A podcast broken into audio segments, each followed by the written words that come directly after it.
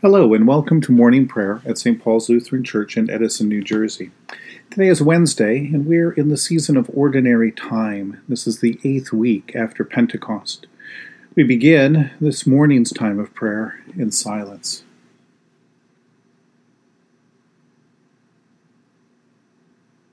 In the name of the Father, and of the Son, and of the Holy Spirit. Amen.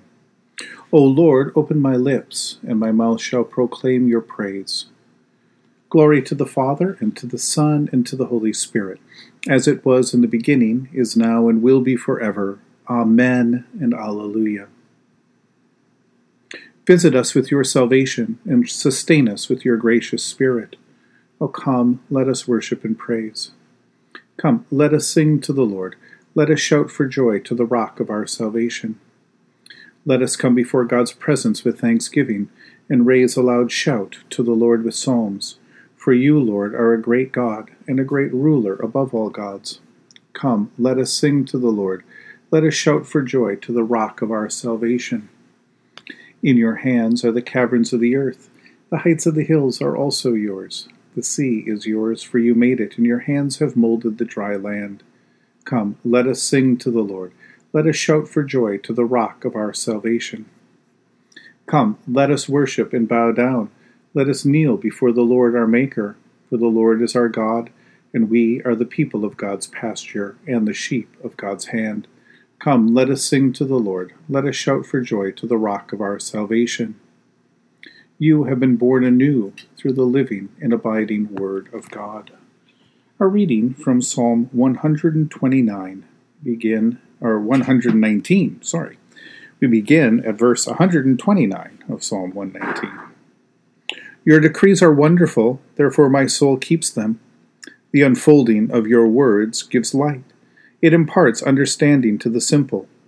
With open mouth I pant because I long for your commandments.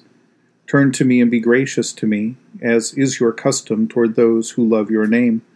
Keep my steps steady according to your promise, and never let iniquity have dominion over me. Redeem me from human oppression, that I may keep your precepts. Make your face shine upon your servant, and teach me your statutes. My eyes shed streams of tears, because your law is not kept. On Monday, we read about the prayer that Solomon offered up. The Lord asked him uh, of anything, to whatever he needed.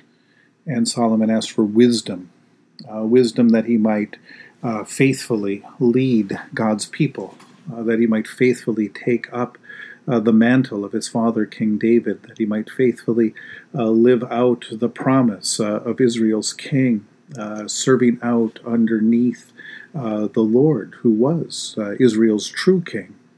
and so Solomon asked for that wisdom.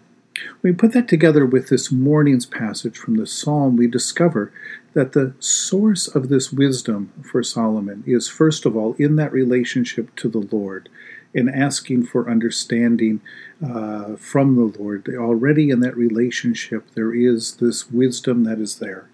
Also, within God's Word, within this law, within these precepts, within the commandments, within this story, we find who God is, who this world is, in the wisdom uh, as we pray uh, wisdom for life with God, wisdom for life as God's people.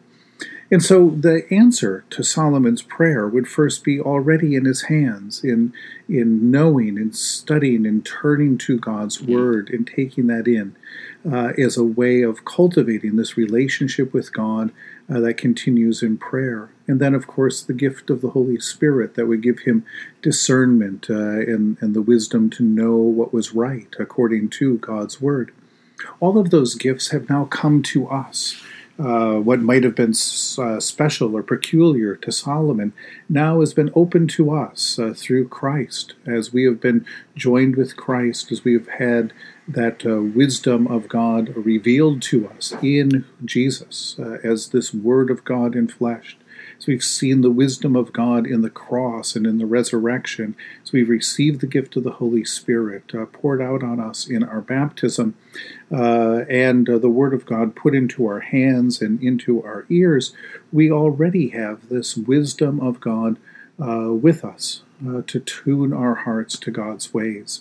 And so, by hearing uh, this word, we can join our prayers with that of the psalmist, and we can follow Jesus' example uh, of, of God's word like, like uh, bread, like food, like the thing that sustains us, in turn constantly uh, to God's word uh, for the wisdom, the relationship, and the knowledge that God uh, imparts to us so that we could learn God's ways and walk in his ways. In the tender uh, compassion of our God, the dawn from on high shall break upon us. Blessed are you, Lord, the God of Israel. You have come to your people and set them free. You have raised up for us a mighty Savior, born of the house of your servant David. In the tender compassion of our God, the dawn from on high shall break upon us. Through your holy prophets, you promised of old to save us from our enemies from the hands of all who hate us, to show mercy to our forebears, to remember your holy covenant. This was the oath you swore to our father Abraham, to set us free from the hands of our enemies, free to worship you without fear, holy and righteous before you all the days of our life.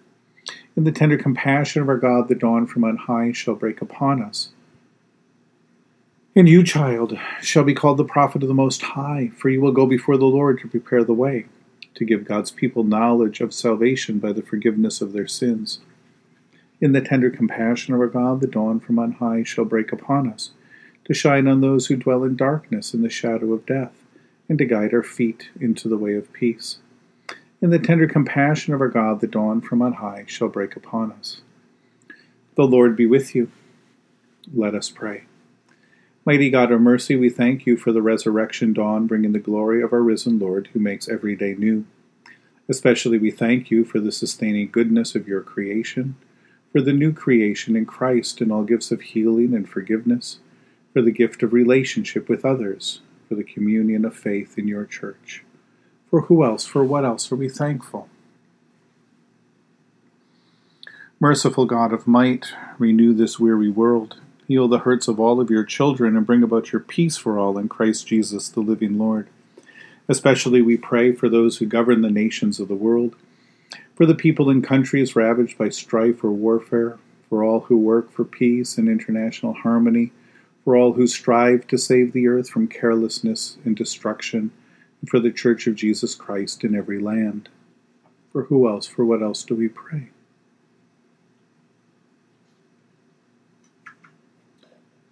We give thanks to you, Heavenly Father, through Jesus Christ, your dear Son, that you have protected us through the night from all harm and danger.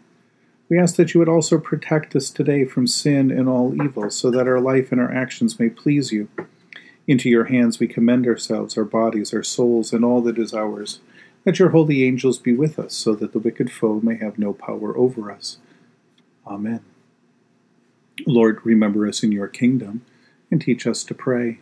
Our Father who art in heaven, hallowed be thy name. Thy kingdom come, thy will be done, on earth as it is in heaven. Give us this day our daily bread, and forgive us our trespasses, as we forgive those who trespass against us. And lead us not into temptation, but deliver us from evil. For thine is the kingdom, and the power, and the glory, forever and ever.